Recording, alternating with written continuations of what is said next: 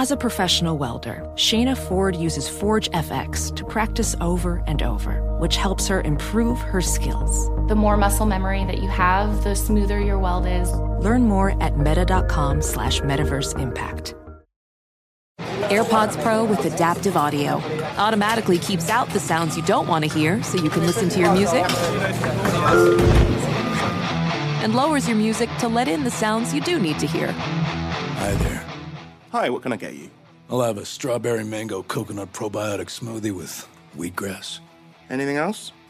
Extra wheatgrass. Here you go. AirPods Pro with adaptive audio. Available on AirPods Pro second generation when enabled. And we're back on Dealing Together, where we help good people who fell for bad deals. First caller? I had to buy three identical sweaters to get the fourth free. Ooh, you got fleeced. Next caller, what's your deal? I paid for 20 tanning sessions, but had to use them in a month.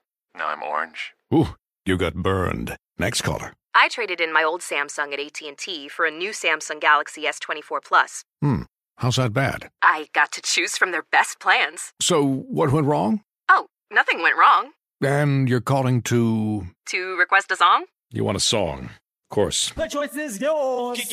Our best smartphone deals. Your choice of plan. Learn how to get the new Samsung Galaxy S24 Plus with Galaxy AI on us with eligible trade-in. AT&T. Connecting changes everything. Offers vary by device, subject to change. S24 plus 256 gigabyte offer available for a limited time. Terms and restrictions apply. See att.com slash Samsung for details. You know our trusted partner TireRack.com for their fast, free shipping, free road hazard protection, convenient installation options, and their great selection of best tires, like the highly consumer rated Vredestein Pinza AT. But did you know they sell other automotive products? Wheels, brakes, suspension, just to name a few. Go to TireRack.com slash Colin. TireRack.com, the way tire buying should be.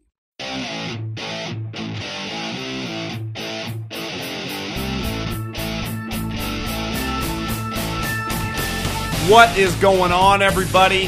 John Middlekauff, that'd be me. Three and Out Podcast, that'd be the podcast. Uh, I'm just about a quarter and a half. I think there's seven minutes left in this game, Monday Night Football. I, I wanted to wait till the starters, Flacco, and, and I think the story of this game, uh, beside the defensive ends, I mean, the Fangio defense is going to be fantastic, but it's got to be Jimmy Garoppolo and, and Kyle Shanahan, and, and just that disaster because that, was a disaster. Now it's a preseason game. I'm not going to overreact too much, but we'll, we'll dive into that in a second. This got to be probably my favorite show of the year so far. Uh, diving, you better believe Mike Mayock, Antonio Brown. There's actually been some kind of new news, but it's just it, it doesn't really matter. Same shit, different pile. It, it never ends when it comes to the Raiders with Antonio Brown. Just drip, drip, drip, drip. It's always something the Giants and their owner picking the starting quarterback. Like what a what a sneaky dysfunctional franchise the New York Giants are. Zeke's agent and Zeke embarrassed themselves today for saying they were disrespected by, by Jerry Jones' comments. I was offended for Jerry Jones by, by Zeke's agent's comments. I'm not kidding. I, they, they were just they were egregious. And then the Middlekauff mailbag, like always, John Middlekauff is my Instagram handle. DMs wide open. You slide up in those DMs. We do Middlekauff mailbag for those of you that are new, and I just answer your questions here on the podcast. So let's start with Monday Night Football. And uh, the Monday Night Football broadcast is so bad, I, I, muted my TV and I listened to the Niners game on, on the radio. You could not pay me Tessitore, and, and you know I get, I get more comments from my buddies in the league about how terrible the Monday Night broadcast is than just like BSing about players. That, that's how truly terrible this broadcast is. I, I don't know what they're going to do in upcoming years, but they, they can't keep rolling this thing out. This is Monday Night Football. You know, Madden, Gruden, and now this. Come on, guys, be better. And that's what Jimmy Garoppolo has to be. Be better. And I'm not just blaming Jimmy Garoppolo. Like, the 49ers have a $7.5 million a year offensive coordinator. Because that's how we talk about Kyle. Like, he was the OC, not even necessarily the head coach. There is, this season, and I've been a big fan of Jimmy. And I, I, one thing I've learned probably since in the media more than when I worked in the NFL is I got to be careful sometimes. And uh, my buddy Louis Riddick used to give me crap when I worked in the league about anointing guys too fast. And I, I have, maybe because I, I see the best in guys, I'm a glass half full guy, especially with players. I was a big Jimmy Garoppolo guy. I thought his work in New England, how high Bill, Bill thought about him, then those games, those last five years, or excuse me, the last five games of 2017. But it has not been smooth sailing. Those three games last year, he was rusty. He didn't quite look as smooth. And because what happens? Defenses get to adapt, they get film on you. I saw it when I worked in the NFL with Michael Vick. Michael Vick was in prison for years, was just out of sight, out of mind. And then he was the backup. And then, boom, all of a sudden he becomes the starter, almost wins the MVP. Paid him a ton of money. Then all year, these defensive coordinators had film to, to, to go against them. Like, whatever business you're in, the longer your competition has to figure you out, your strengths and weaknesses, the easier it is for them to come after you. Right? It's it's no different than a player. The more that's why when you're a great player, when you're Von Miller, when you're Peyton Manning, when you're Tom Brady, when you're LeBron James, I mean Mike Trout, any sport, and you have a decade worth of film and they still can't beat you, that that's great. Now clearly in the NFL, you have to pay and Jimmy was a unique situation. It's just it's it might be an outlier situation. I don't know what the 49ers should have done. I I supported them paying him. I would have paid him too. They really had no choice. They could have franchised him. Well, what would they have done this year coming off the ACL? Maybe got him on some sort of short-term deal, but he still had enough film out there. Someone would have paid him big money coming off an ACL. So he, he kind of they were kind of stuck between a rock and a hard place. Now, the, the more games Jimmy plays like what we just witnessed. Now again, it is preseason football, and they have been playing against the Denver Broncos the last three days in practice. Uh, so I, am not going to put too much stock into the games because as a as a listener DM me last week, and I, I thought this was the perfect analogy. He's like, I view preseason games like a pro day. They are set up for you to succeed. If you screw up, that's why it's that's when it's a problem. Now, this whenever you do joint practice with people, it's always a little unique. Bradley Chubb clearly had a feel for Joe Staley, who's not as bad of a player as he looked. Uh, and maybe, and I know Jeff Schwartz, former NFL player, big fan of the show. He's tweeted about a bunch that like the hardest time for a player is usually between preseason game one and preseason game two. Your legs are heavy. Now, not with a quarterback, but for linemen. And Joe Staley was bad tonight. I mean, he was getting smoked. Bradley Chubb might be an all pro this year. Like that's that's the hard part about tonight. Like you know what the Denver Broncos might be? They're going to be a top 5 defense. Cuz you know why? That's what Vic Fangio does. He produces top 5 defenses, especially when he has talent. And this might be the best pass rushing duo he's ever had. I mean seriously. Like Ahmad Brooks and Aldon Smith were pretty damn elite, but Von Miller and Bradley Chubb are better. I got news for you. Khalil Mack and, and Floyd pretty good. But I, I take these two guys. I mean, Bradley Chubb, what do you have? 12 sacks as a rookie? But Jimmy Garoppolo looked awful. He looked like a guy that's played 10 games in his career, coming off an ACL, looked rusty, the timing was off. People were tweeting at me, he has happy feet. You don't have happy, ha- what happy feet are, are when you freak out and no one is actually there. Jimmy was getting hit in the teeth, which is also a problem. Sometimes your offensive linemen are going to get smoked. You can't make poor decisions. Jimmy easily could have thrown two pick sixes tonight. Well, he did throw a pick, but he could have thrown another pick six. I guess he did not throw a pick six. He could have thrown one pick six and he threw another pick. He could have easily had multiple interceptions. Like, it, it was awful. He looked lost out there. Now, I, I do think there's a chance the Denver Broncos make teams look lost. But I get back, I talked about this on my last, the podcast on Friday. I, I no excuses for Kyle Shanahan. He's, he's on year three of a $45 million deal. He's making $7.5 million. It's time to win. For Jimmy Garoppolo, it's time for him to play well. It's really that simple. I, am so tired of the excuses with the 49ers. Well, if this guy could just stay healthy. Well, Kyle's picked the entire team. He's had three years to over, overhaul the roster. I got news for everyone. John Lynch answers to Kyle Shanahan. Kyle Shanahan's the boss. I've I've given Kyle excuses the last two years because they've had had you know they started with Brian Hoyer again. Kyle chose them. Then when Jimmy came, they won a little bit, and then Jimmy got hurt and they sucked again. But they've drafted the top 10 two years in a row. If that happens again, I got news for you. It turns out Kyle's not a good head coach. He may be a good offensive coordinator. Good head coaches win in this league. They win in this league.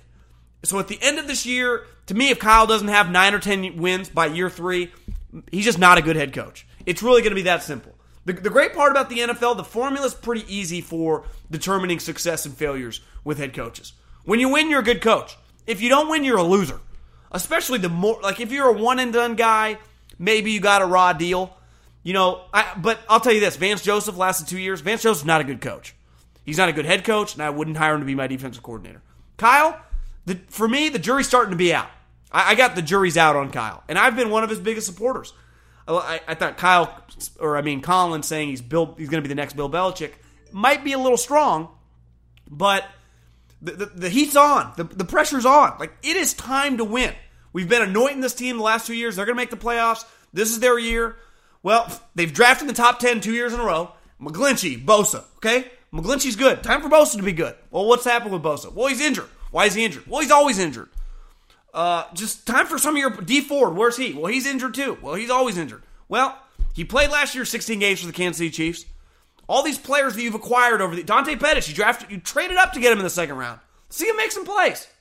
Deebo Samuel, Jalen Hurd, all these guys. See him all make some plays.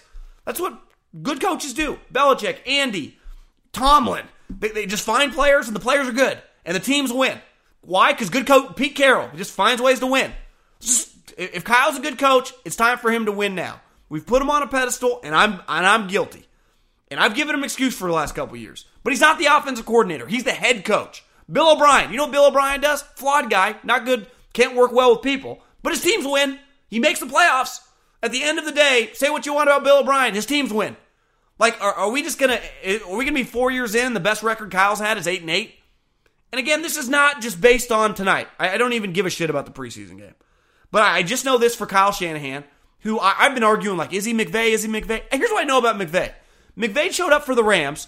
Jared Goff couldn't take a snap from under center. Their team was a joke and a debacle. He's been there two years and they just keep winning. They've won the division twice. They've won multiple playoff games. They've hosted multiple playoff games. They just win games. So, like, McVay's a good coach. Matt Nagy shows up for the Bears. They've sucked forever. Won the division. Doug Pederson got to Philly. Chip Kelly had ruined the roster. Two years later, he wins the Super Bowl. You know what turns out? Doug Pederson's a good coach. Bruce Arians, you know what he'll probably do in Tampa? Win. You know why? Bruce Arians is a good coach. We don't have to guess. I just know. Kyle Shanahan, right now, it's just a lot of excuses a lot of I think he's good, and I do think Kyle's good. I, I do. I believe in him as a play caller. He's a dynamic offensive mind. I believe in Jimmy Garoppolo as a talent. I, I do. I, th- I, I was the one saying I think he can be a top five quarterback. It's just time to show it now. It's a great part about the NFL. It's a bottom line business. We're, at the point now with this regime, like it's time for those two guys really to prove their worth. Like, you know what Vic Fangio's going to do in Denver? I don't know if their offense is going to be good. Their defense is going to kick ass. Like again, I, have no clue about the offense. Like Kyle, th- this offense should be really good. I, am not.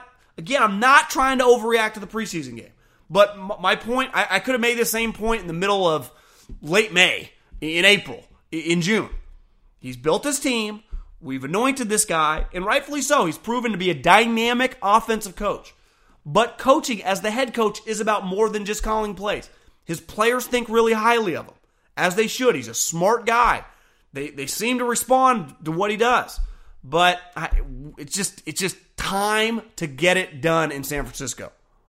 Witness the dawning of a new era in automotive luxury, with a reveal unlike any other, as Infiniti presents a new chapter in luxury, the premiere of the all-new 2025 Infiniti QX80 Join us March 20th live from the edge at Hudson Yards in New York City, featuring an unforgettable performance by Grammy and Academy Award winning singer, songwriter, and composer, Jon Batiste. The all new Infiniti QX80 is unlike any luxury SUV you've ever seen.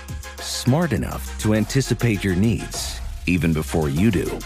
Every line, curve, and detail was thoughtfully crafted so everything for every passenger feels just right. Don't miss it. Mark your calendars and be the first to see it March 20th at 7 p.m. Eastern, only on iHeartRadio's YouTube channel. Save the date at new-QX80.com. 2025 QX80 coming this summer. Welding instructor Alex DeClaire knows firsthand how VR training platforms like ForgeFX can help meet the demand for skilled workers. Anywhere you go look, there's going to be a shortage of welders. VR training can help welding students learn the skills they need to begin and advance in their career. The beauty of virtual reality is it simulates that exact muscle memory that they need. Explore more stories like Alex's at meta.com slash metaverse impact. At the start of the new year, every small business owner is asking themselves the same question What's the one move I can make that'll take my business to the next level in 2024? LinkedIn Jobs knows that your success all depends on the team you surround yourself with. That's why LinkedIn Jobs has created the tools to help you find the right professionals for your team faster and for free. LinkedIn isn't just another job board, LinkedIn has a vast network of more than a billion professionals which make it the best place to hire. I know I'm on it all the time, looking for people, checking out what everyone's doing. Hiring should be easy, and that is where LinkedIn comes in. So the fact that 86% of small businesses get a qualified candidate within 24 hours, LinkedIn also knows that small businesses are wearing so many hats and might not have the time or resources to hire. Thankfully, with LinkedIn, the process is intuitive, quick, and easy. Post your job for free at linkedin.com slash J-O-H-N. That's linkedin.com slash J-O-H-N to post your job for free. Terms and conditions apply.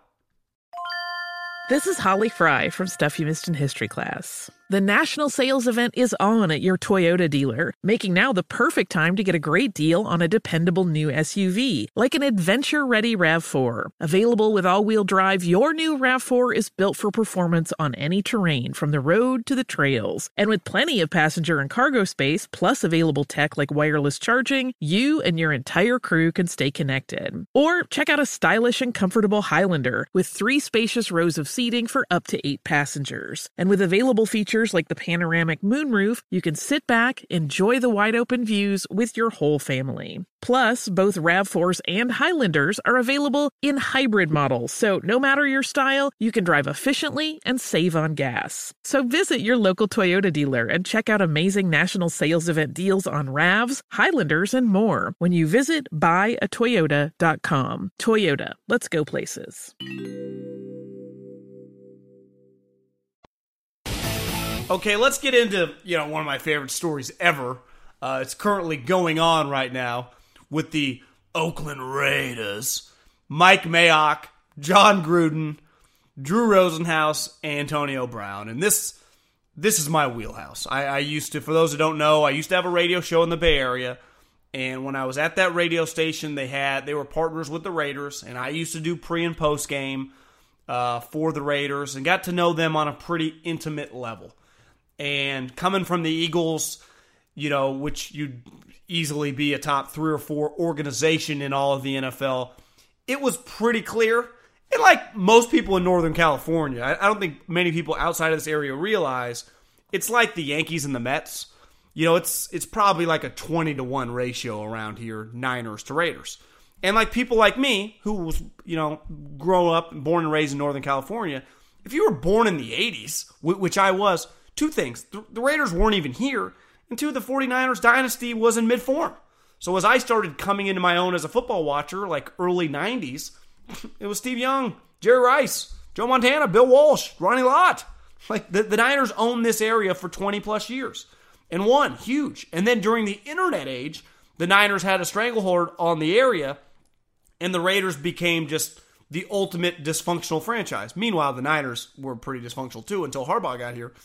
But they're the Raiders are used to chaos. And I said one of the funniest lines of the of all of Hard Knocks, and as I'm recording this, I'm doing it on Monday, so only two episodes were out, was the first episode. When John Madden was talking about the seven man sled, and he said that he used the seven man sled to cure the hangover. Because the Raiders team was full of dudes that partied prop in the mid 70s. The group of Raiders are arguably the hardest partiers we've ever seen that also won. They'd be right. They'd be right there with the '86 Mets. Drugs, alcohol, you name it, they did it. The Snake, Freddie Biletnikoff, including the coach. I mean, I, I don't think Madden was maybe as normal as we think about him, back then. The Raiders are dysfunctional. That, that's all they know. And some people, like when I grew up, I knew people in my life, either parents or grandparents, that were very successful, made a lot of money, and they were functioning alcoholics. Most people I've known in my life, like my experience, the alcoholics I've known, have been functioning alcoholics and have, have done really well in life. So I've never really been around a non functioning alcoholic. And I've heard stories, and I'm sure many people listening, it ruins families. I mean, I, I have like second and third hand experiences with it, but never like my close friends or my family.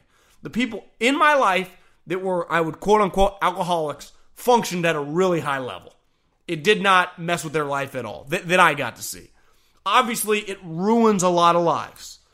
And I, I think that's a good example. Like some organizations, like in Philadelphia, we handled chaos pretty well. Obviously, the Steelers and the, and the Patriots, they, I would consider them like, because in the NFL, there is chaos. So there are either the functioning alcoholics and then the people that can't handle it.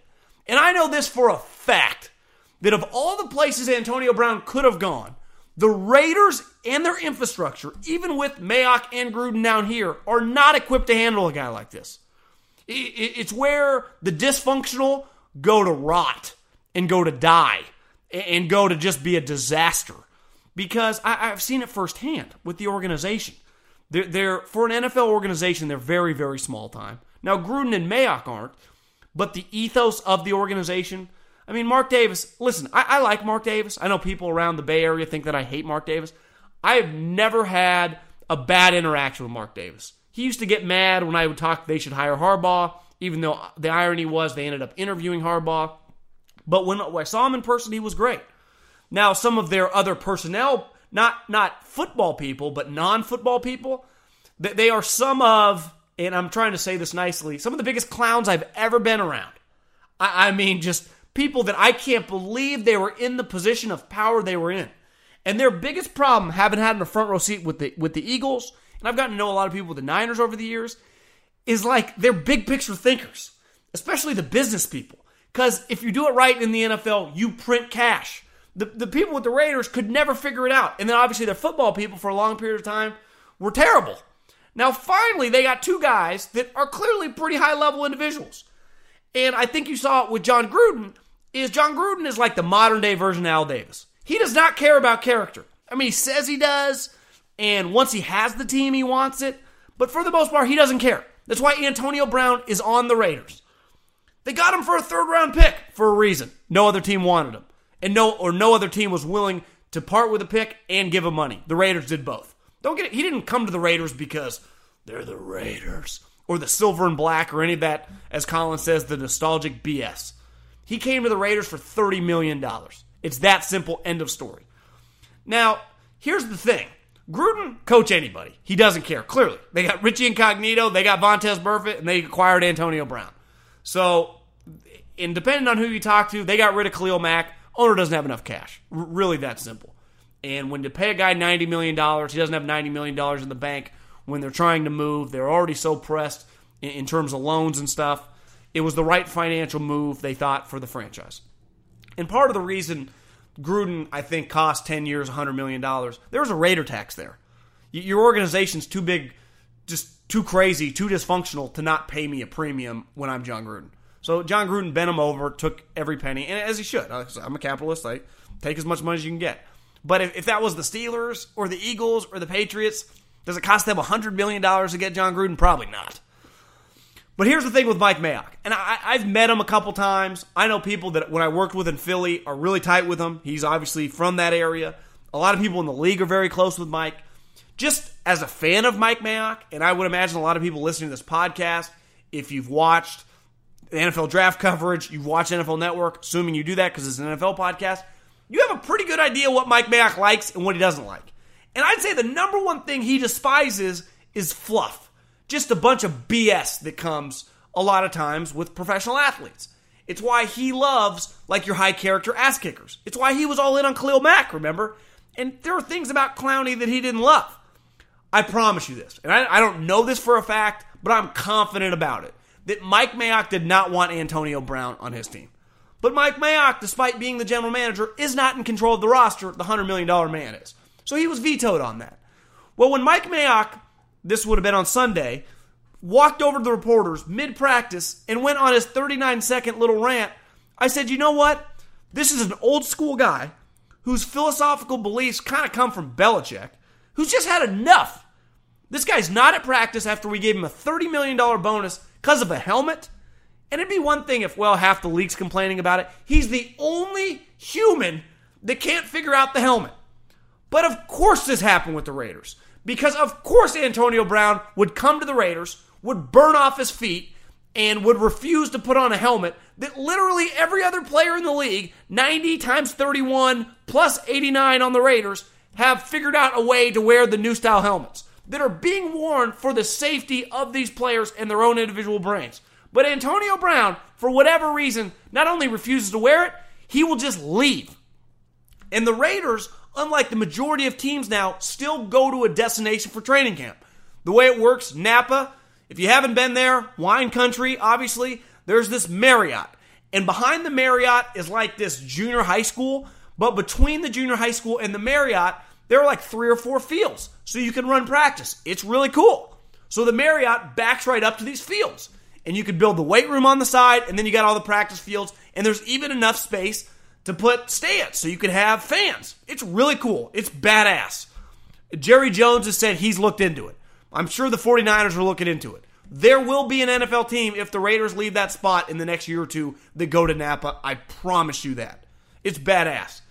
So Antonio Brown, who lives in Florida, I, I, think he's renting a house I've heard down in the South Bay, like the Palo Alto area where Stanford is. If he's going to leave the hotel, where the hell is he going? Like, is he going to the mall? Is he going to rent a house? I don't understand where he's going. Now, as of recording of this, Mortensen reported that he did show up to the team meeting today, but this is a disaster.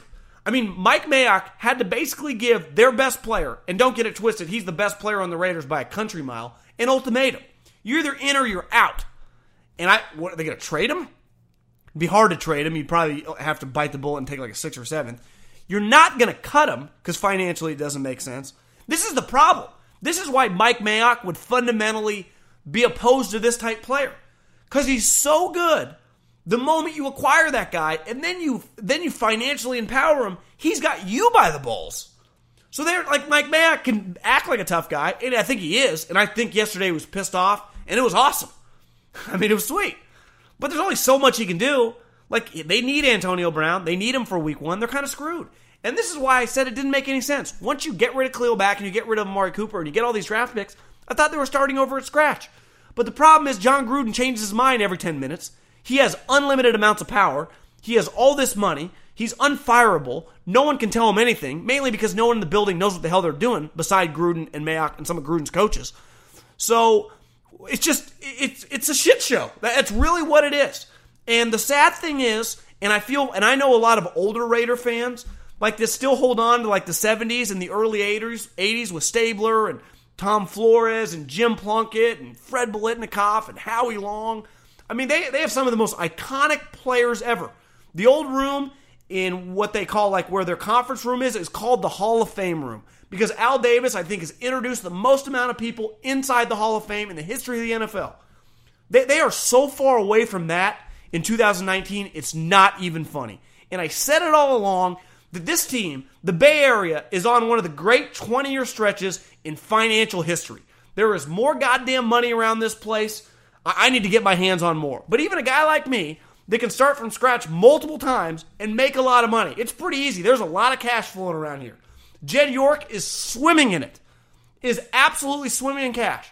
And the Raiders, now, I, will defend them a little bit. The politicians in Oakland, probably one of the more messed up little communities in America, but still, they have a they have a famous brand. It's the NFL.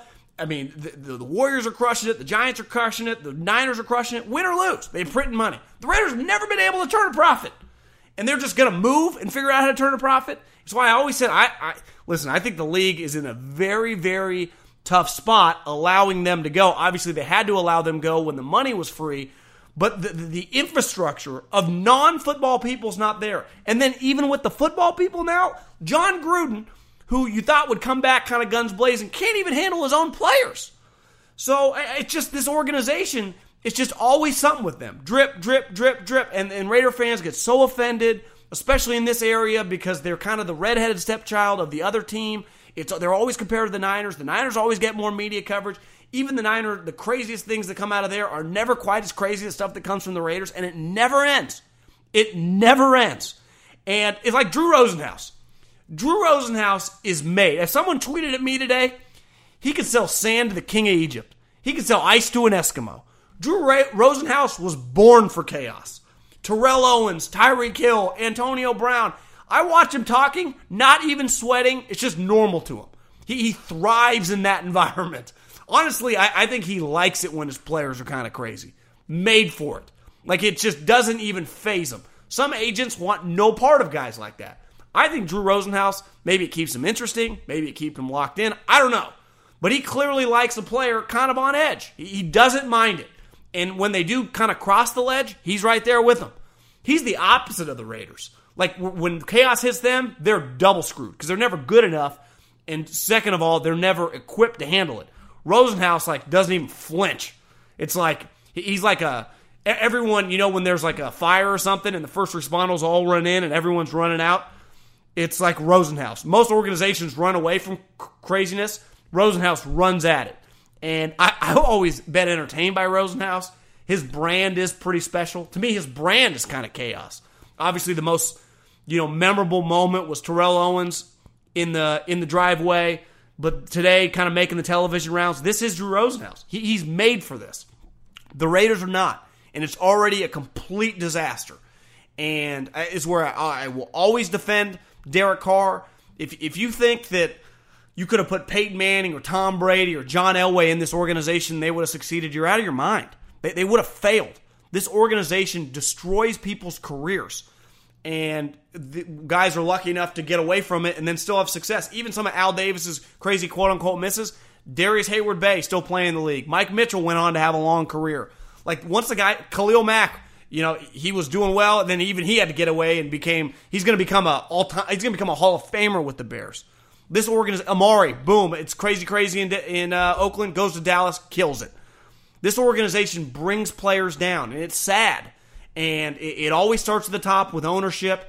But the, the thing about you, Mark Davis, is he's not like some micromanager. He is so dependent on his little cronies around him, the non football people, that they create this. And it's just a never ending cycle.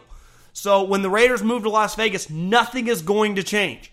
They're just going to owe an astronomical amount of money on the stadium, which they've never been able to make money. And it makes me nervous. Like if I was Roger Goodell, I'd be like, oh my God, what did we get ourselves into? And as long as Mark Davis is alive, he's going to own this team. So, I mean, one day the ownership will change and it'll probably be the healthiest thing to ever happen to the franchise. But this is, I think it's crazy. At the end of the day, Mike Mayock, all these chances over the years to come back to the league. And I get it when you're the Raiders nostalgia. It's really cool for a football fan, and clearly Mayock's a football fan. But he he might have hitched his wagon like many players. This this this might be a short lived career for him with the Oakland Raiders. Witness the dawning of a new era in automotive luxury, with a reveal unlike any other, as Infiniti presents a new chapter in luxury, the premiere of the all new 2025 Infiniti QX80 Join us March 20th live from the edge at Hudson Yards in New York City, featuring an unforgettable performance by Grammy and Academy Award winning singer, songwriter, and composer, Jon Batiste. The all new Infiniti QX80 is unlike any luxury SUV you've ever seen. Smart enough to anticipate your needs, even before you do. Every line, curve, and detail was thoughtfully crafted so everything for every passenger feels just right. Don't miss it.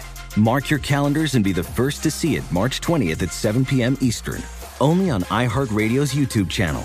Save the date at new-QX80.com. 2025 QX80 coming this summer. Professional welder Shayna Ford used VR training developed by ForgeFX to hone her skills as a welder. The more time that you spend practicing it, that's what separates a good welder from a great welder. VR training can help students like Shayna repeatedly practice specific skills. Virtual reality definitely helps because the more muscle memory that you have, the smoother your weld is. Explore more stories like Shayna's at meta.com slash metaverse impact.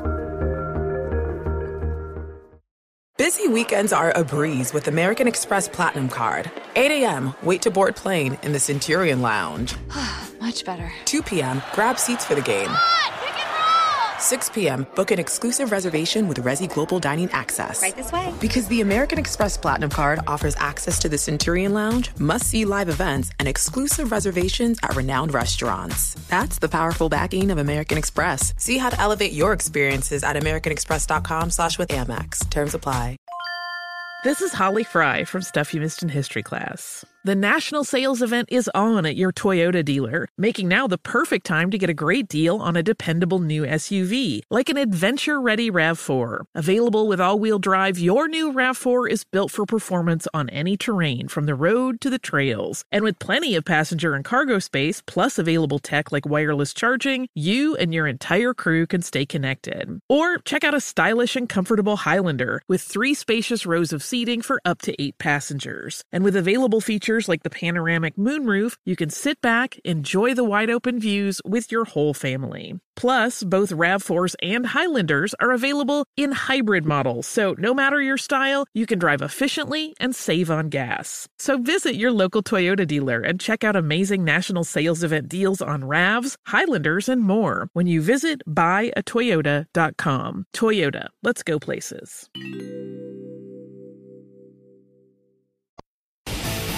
Okay, let's dive into the New York Giants and their ownership.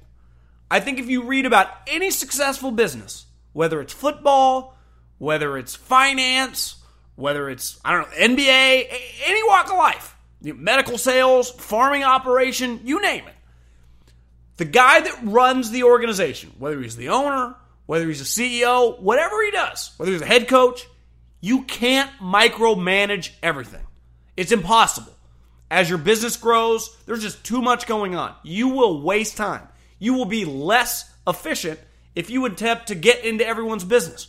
Now, you can keep tabs on things, but there are certain things you should focus on more than you did before you owned the company, right? Or before you became CEO of the company, or whatever. You just, there's only so much you can do. Just like what you do as a quarterback coach, you're going to do different stuff when you're the head coach or even the coordinator. Well, when you own a football team, you pay, especially in 2019, you're paying a head coach anywhere between five and ten million dollars, and you're paying a D- GM a couple million bucks, depending on who you are. That number changes, but you are paying them a lot of money to decide who plays and who doesn't play. And right now, the New York Giants might have the biggest micromanager owner in the league. And I was told this because I was like, I bet two years ago when when Josh McDaniels, you know, spurned Indianapolis and Matt Patricia was kind of interviewing around, I was told there's no way he'll go to the New York Giants from someone that knows. And I said, why? And they said, because Belichick's never been comfortable with their ownership. He, he thinks they, they dabble too much. And Mara's brother, I think his name is Chris Mara, is also in the front office. He's like basically the assistant GM. Like he runs personnel stuff. So they are they're not your they're a little closer in terms of Raiders, the nostalgia and holding on. Now they're much much higher level. They've obviously won championships with Tom Coughlin, and I don't think they did it with Tom Coughlin. You know, people weren't telling Tom Coughlin what to do. Uh, but for the most part, with McAdoo, and then clearly right now with Pat Shurmur, John Mara is deciding who should be the starting quarterback. Here is the quote from Pat Shurmur because one thing's pretty clear, and I told everyone this, which is as crazy as Dave Gettleman's pick of Daniel Jones was at six. The crazy part was not the player, because I've said this on this podcast multiple times. I had friends in the SEC, they all had first round grades on the guy. Now, they did not think he was a top 10 pick, but if you would have taken him at 17, no one was going to argue with you. Pretty clear he would have been there at 17. I am very confident of that. They could have taken Daniel Jones at 17 and they could have drafted Josh Allen at 6. But whatever. We've moved past that. But when, when Daniel Jones proves that, I got news for you, he's probably better than Eli Manning right now, you just play him. Because Eli Manning, you last won a Super Bowl in 2011. It's 2019. Stop holding on to the past. The past is over. I get pissed off around these parts with the San Francisco Giants. They do the same thing. Like, talk about winning world championship in 2010 or 2012 or 2014. Now they did win three. But it's like, guys, it's 2019.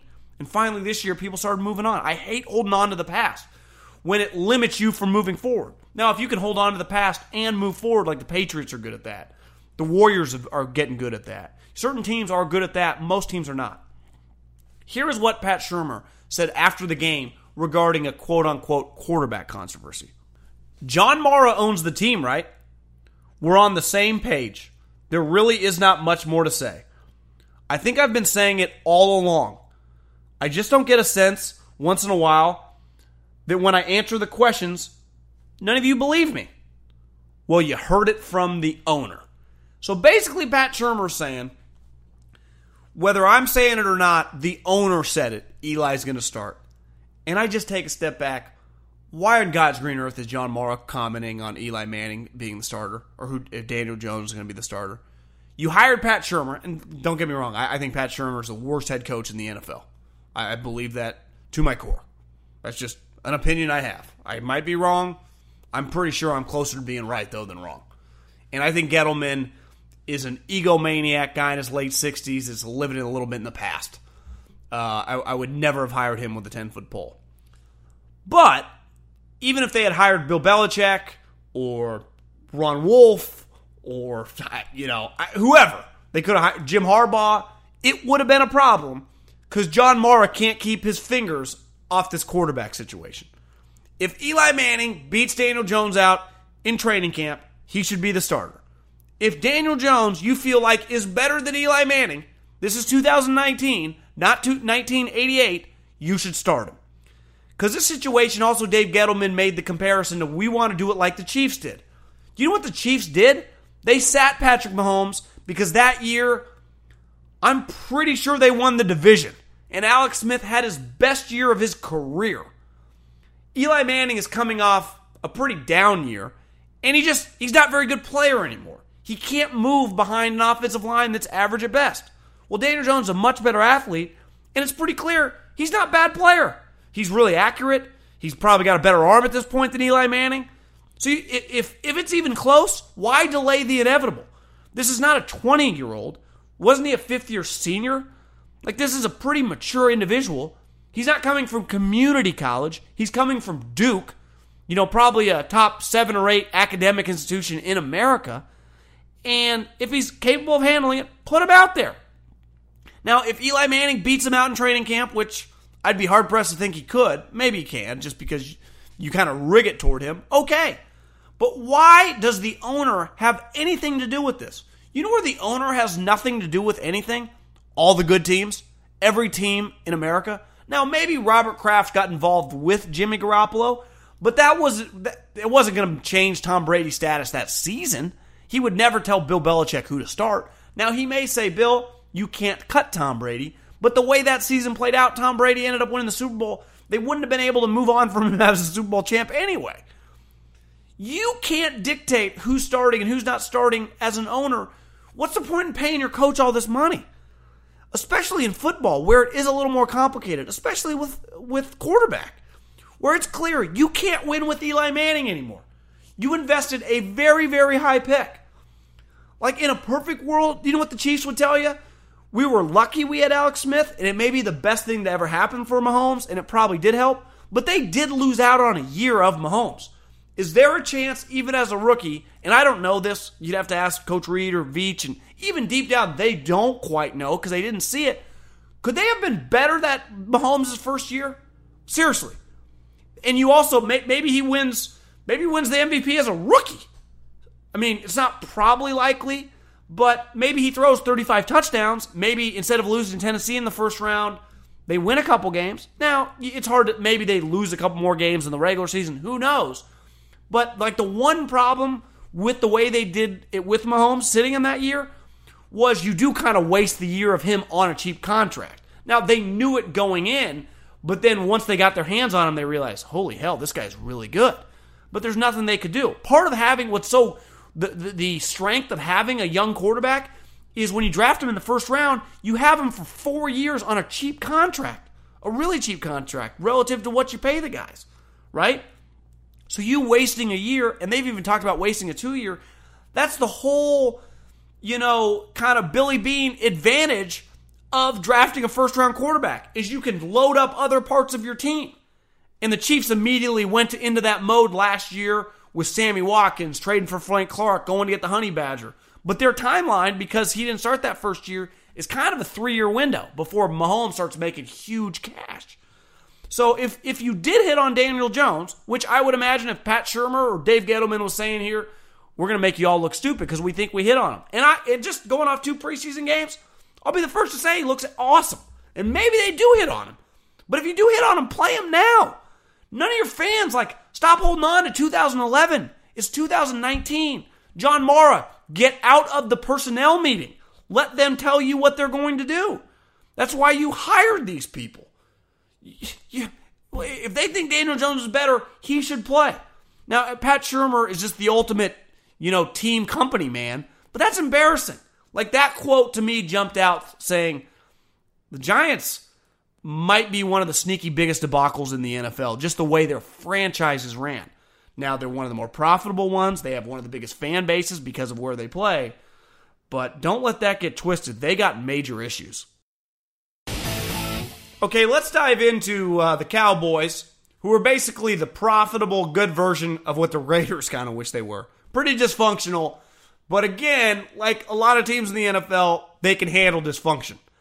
And Zeke, I, I want to play you this bit or this sound. It's not a bit. I mean, Jerry Jones is actually talking about when he's asked about Pollard, the young running back who's had a good preseason, looks pretty talented actually. Here, here's Jerry Jones. Pollard your best negotiator with Zeke? Who? Pollard.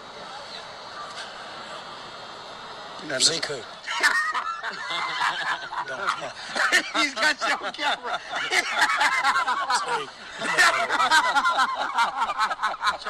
We're having He got you on camera. We're having some fun. Not at your expense. I, okay. So Jerry, I, I don't think he quite knew the camera was on him at first, but it was really pretty harmless. Like when you listen to that, the, everyone's laughing. The question was, do you think Pollard is your best negotiating ploy? And he dropped Zeke? He's kidding. Again, it, it, how could it be that emotional, Zeke? He drafted you fourth overall. Every time you get in trouble, he's got your back. So then his agent comes out and tells Mort Report, some guy named Rocky Arnasasio. I've, I've never heard of this guy. Now, granted, you, you, like one of the reasons I can let it rip, where I think a lot of people in the media don't. I'm not friends with that many agents. They don't dictate my thoughts. I piss the friends that I do have. I probably piss them off sometimes. I, I you know, I'm buddies. The Cliff Kingsbury's agent came on my show. I don't know six months ago. I blasted Cliff Kingsbury. Like I, we have in in my relationships with, you know, people in the league. They might get mad at some things I say. I mean, that's just part of the reason I am who I am. You know, I I don't get I don't buddy buddy with agents because I will not support their client if I think they're in the wrong or they play bad. I'm not. I, I can't show for you that way. Here's what Ezekiel Elliott. Zeke Elliott was not amused with Saturday's Zeke who, uh, Zeke who quit from Jerry Jones and thought it was disrespectful, according to Elliott's agent. I didn't think it was funny, and neither did Zeke. We actually thought it was disrespectful. W- what did you guys think when you uh, ran into the law for the 15th time since being in the league for three years? What did you think when you got suspended for six games and Jerry Jones went to war? Let me repeat, went to war with Roger Goodell over you.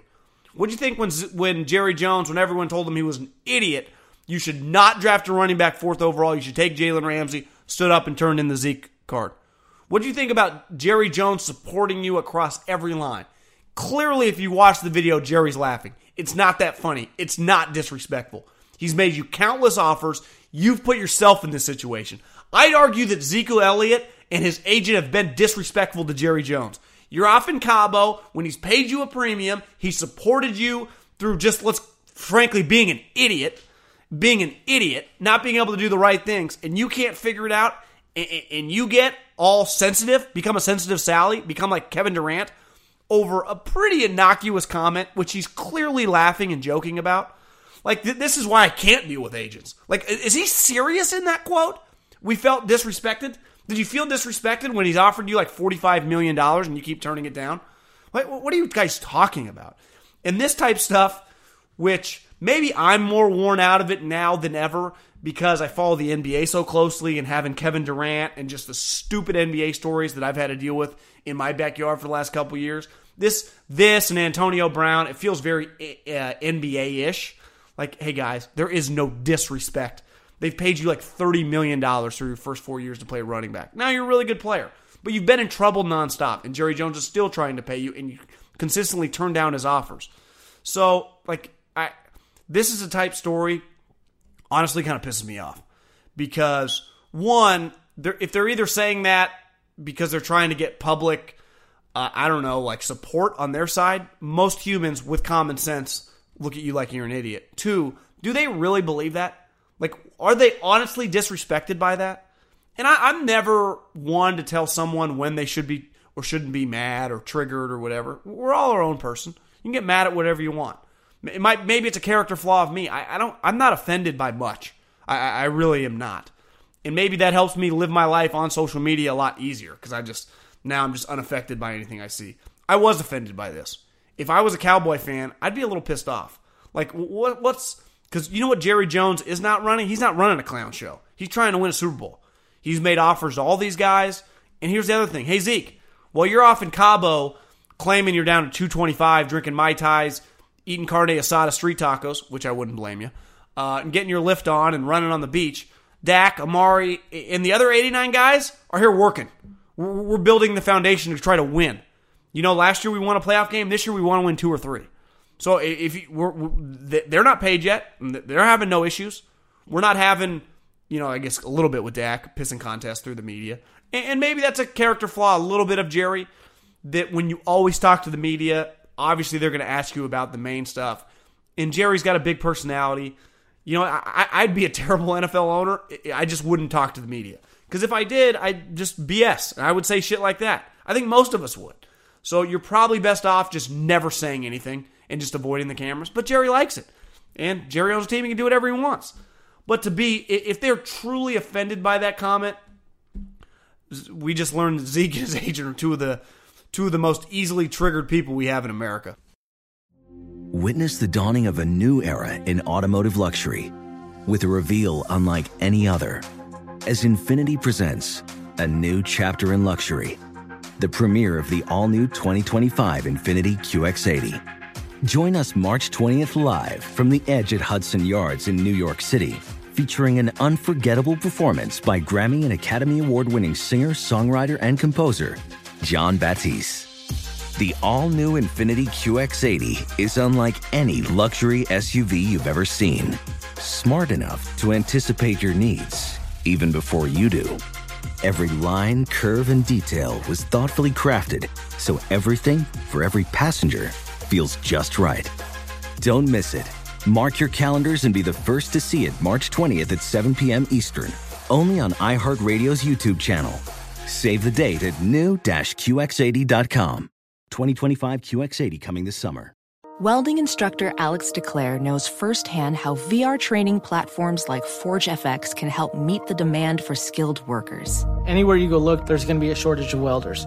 VR training can help welding students learn the skills they need to begin and advance in their career. The beauty of virtual reality is it simulates that exact muscle memory that they need.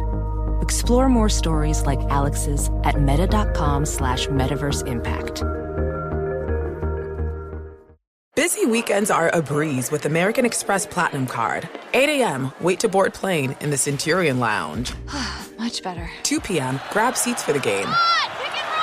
6 p.m., book an exclusive reservation with Resy Global Dining Access. Right this way. Because the American Express Platinum Card offers access to the Centurion Lounge, must see live events, and exclusive reservations at renowned restaurants. That's the powerful backing of American Express. See how to elevate your experiences at AmericanExpress.com slash with Amex. Terms apply.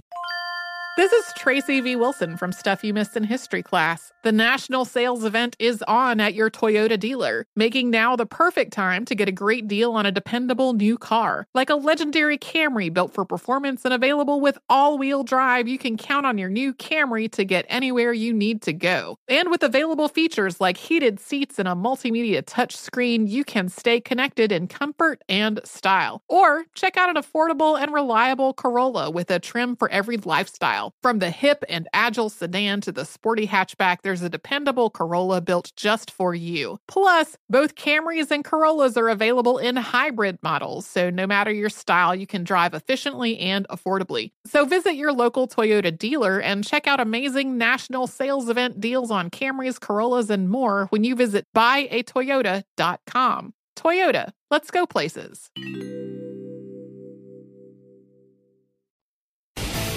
Okay, let's get into the Middlekauff mailbag. It's where I answer your questions from Instagram into my DMs, which a lot of you guys have slid into, and uh, we'll talk about it. So we got a couple some old ones here. Start with uh I can't even read this guy's name. Hey John, can you explain why people hate Goodell so much? I personally think he's a decent commissioner, and booing him on draft night makes no sense, unless I'm missing something. You know, I, I think the most basic element of this is people hate power and people hate successful people. And the media really went after him. I mean, the Ray Rice thing was a debacle. There's no way around it. If he saw the video, and it'd be it'd be hard pressed to think he didn't see the video. I also think the media looks at the NFL like the conservative league, unlike the NBA that they view as the liberal league. I, I, I really believe this. And the media, we all know 98% of them are extreme left wingers. And they, they just know that Goodell's the guy leading the charge, even though he's technically not. He works for the owners, so they go after him. Uh, and it was u- easy to use him as a symbol of their hate, you know? And I also think that Goodell. I, I you know what the one thing that always bothers me about the media when they go after the, the NFL I say this all the time the NFL is not the police if a guy doesn't get arrested or he's let off, the, the NFL is a private sector business. They have two goals make money and, and try to win games, the individual franchise. But Roger has one, and that's print cash for everybody. So, like, everyone's so caught up in thinking he's he's not an FBI investigator here. That's not his job. That's not the role of his of his business of what he's been paid 45 million to do. And someone tweeted out, I guess CBS merged with some company and they, they listed like a list of some of these CEOs from like Robert, not Robert, but uh, who's the CEO of uh, Bob Iger and what Les Moonves used to make at CBS. I mean, the CEOs of these major companies are making 50 to 100 million dollars a year. Like that's what CEOs make. So I also think people are jealous that Roger makes so much money. Yeah, he runs a 12 billion dollar business. They pay him 45 million dollars. Welcome to the private sector. I, maybe they don't teach that at Syracuse in the journalism school, but I, I think a lot of it is is with the media and their hatred toward hatred's the wrong word probably, but you know capitalism sometimes at the highest level bothers them, and they freak. Now Roger did some things that like he should have been criticized for the Ray Rice stuff, but you know for the most part he, the league has been a booming success under his watch. I don't always agree with everything he does. Uh, but he has the power. Why? Because the players gave it to him. You know, at the end of the day, the players gave it to him. They decided that he should have the power. The the NFL union, which is all the players. That happened. So I, I'm with you. Like, I'll tell you who's not a good commissioner. Adam Silver. He does nothing. Under his watch, like his, his claim to fame was kicking Donald Sterling out of the league. Like, whoa, Way to get him there, Adam. You mean just a known slumlord racist who's worked in the league for 35 years? That's your crowning achievement? Because the ratings are plummeting on your watch. The, the, the consumer's constantly getting screwed when they go to these games and the players are sitting. You would never hear the media speak a terse word about Adam Silver. I'll promise you. I'll tell you who was a good commissioner David Stern. The media didn't always love David Stern. You know, if the commissioner doesn't like you in a pro sports league, probably means your sports league's doing well. Unless you're Bud Selig and then you're just a clown. What is the Jets' biggest need? Corner, defensive end, offensive tackle, or wide receiver? Would it make sense for them to offer a fourth round pick for Clowney? For, I would offer a fourth round pick for Clowney, 100%. I would offer a fourth round pick for Clowney if I was the Jets. Now, do I think that uh, Joe Douglas, their new general manager, would do it? Probably not. Uh, I, w- I was hearing someone talk on a podcast or maybe a coach talking that they think their offensive line it might have been on Peter King's podcast that they felt pretty strong about their offensive line or better, I think, than the outside people think. Uh, you know, their wide receivers have looked pretty good with Sam Darnold. Le'Veon won't play all preseason, but we know he's a star. They did lose Avery Williams, but they got Leonard Williams. You drafted Quinnen Williams, so their front should be pretty solid. They got Jamal Adams, who's a playmaker. I like their team. I think either them or the Bills are going to be. I don't know which one. I, I lean the Jets, but uh, the Bills are kind of growing on me with Josh Allen balling. One of those two teams going to win nine games. I'm not sure. And if you said like middle Middlekauff, you got to put a thousand dollars, I'd probably just put five hundred on both. I don't feel confident about either, but I, am confident one of the two of them is going to be good because I like Adam Gase, I love Darnold, I like I like Sean McDermott a lot. Their defense is going to be good. Josh Allen's really growing on me. One of those two teams is going to be good. I'm telling you, I promise you. I'm a New Ham listener, and I was wondering what your thoughts are on the Colts, plus the luck situation following tonight's game. Brissett looks solid tonight, and of course, the Colts have good offensive pieces. Do you think the Colts will end up being fine if Luck misses? Worst case, probably up to like four games. Well, so this, you probably sent this to me on Saturday night, and I watched the first couple drives. Jacoby had a great drive where he hit Ebron in the back of the end zone. Eric Ebron has just turned into a monster. You know, it, it's crazy in this league. It's a little like this in the NBA too, but definitely in the NFL, where sometimes a first round pick, for whatever reason, scheme fit, immaturity, physical immaturity, just doesn't work. And then he goes to his new place.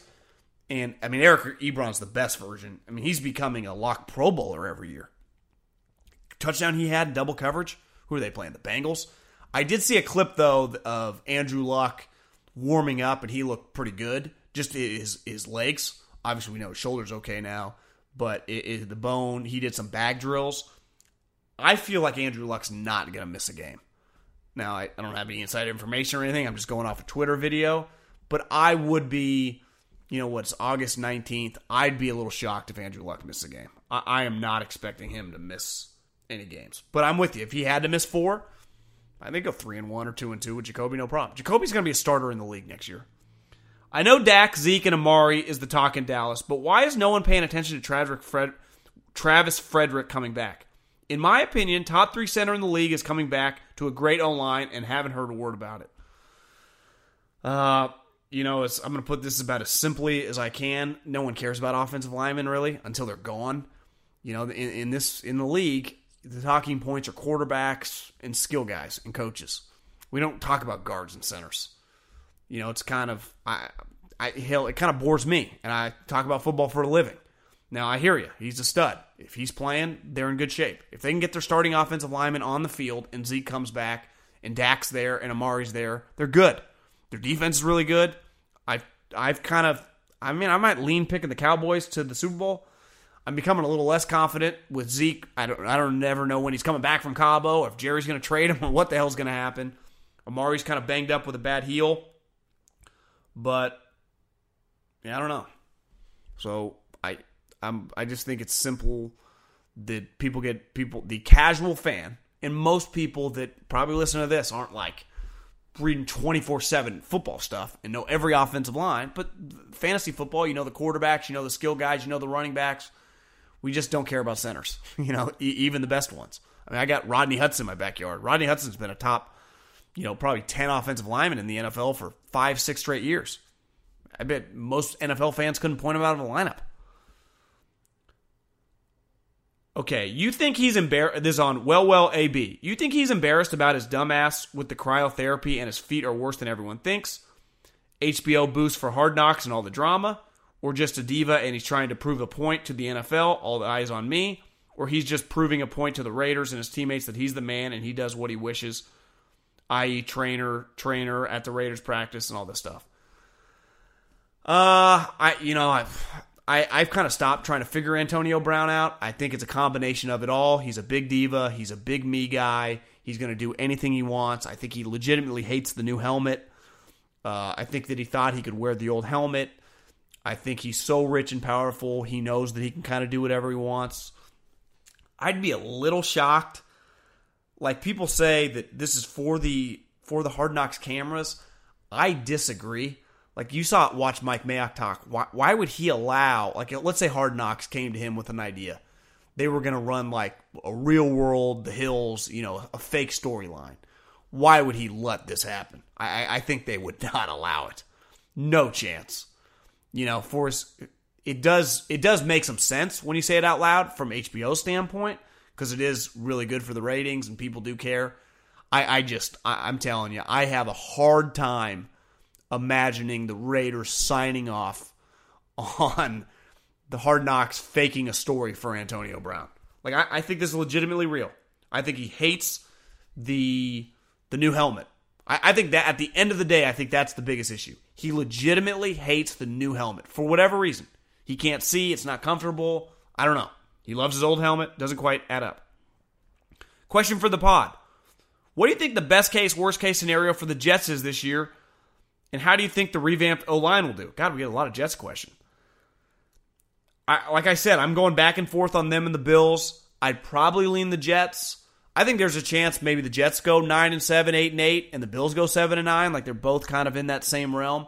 I think the best case scenario for the Jets is Sam Darnold has like an MVP type season, you know, and for him it wouldn't be like Mahomes. They don't quite have the weapons. It would probably be like 35 touchdowns and maybe 10 picks, which 10 picks would be a big deal for him because he's inclined to throw some throw some interceptions. And Le'Veon Bell has a huge year. Their defense is good under Gregg Williams. I, I think so. The best case scenario is there is just they have a really, really explosive, you know, really explosive offense, and their defense is solid. And Adam Gase is a really good coach, and Sam Darnold is a superstar. Worst case scenario, their offensive line is a disaster. Le'Veon's really rusty. Sam kind of struggles. They don't get much pass rush, and they suck, and they win five or six games. But you you look at Adam Gase's history, like Adam Gase wins. So I, I would probably lean no on that. That'll do it. That'll be my last question. Well, enjoyed it.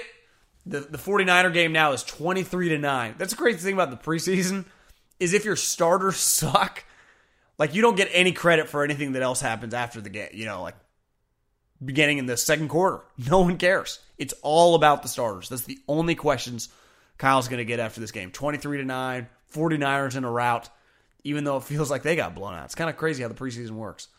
Uh, appreciate everyone listening. Slide, those DMs are wide open. You can slide up in them at John Middlekauff, my Instagram handle. Come on and play, baby. And I'll answer your questions right here, Three and Out Podcast. Adios. Have a good week. Talk soon.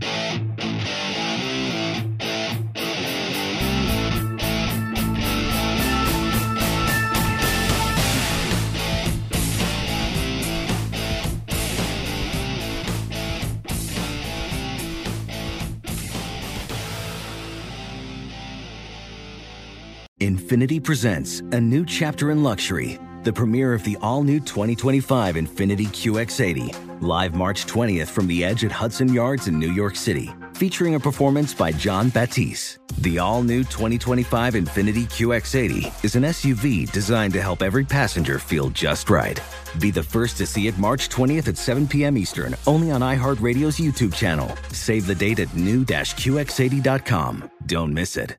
2025 QX80 coming this summer. Allstate wants to remind fans that mayhem is everywhere. Like in the parking lot at your kid's Pee Wee Championship game. A trophy bigger than your five year old is blocking the rear windshield of the car in front of you. As they reverse into you, you're stuck on defense. And if you don't have the right auto insurance coverage, this crash could drain your athletic fund. So switch to Allstate, save money, and get protected from mayhem like this. Based on coverage selected, subject to terms, conditions, and availability. Savings vary. You know, in today's world, it seems the best treatment is reserved only for a few.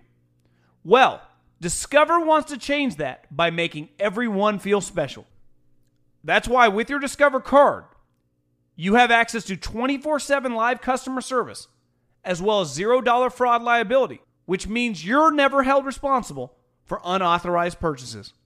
Finally, no matter who you are or where you are in life, you'll feel special with Discover. Learn more at discover.com slash credit card. Limitations apply.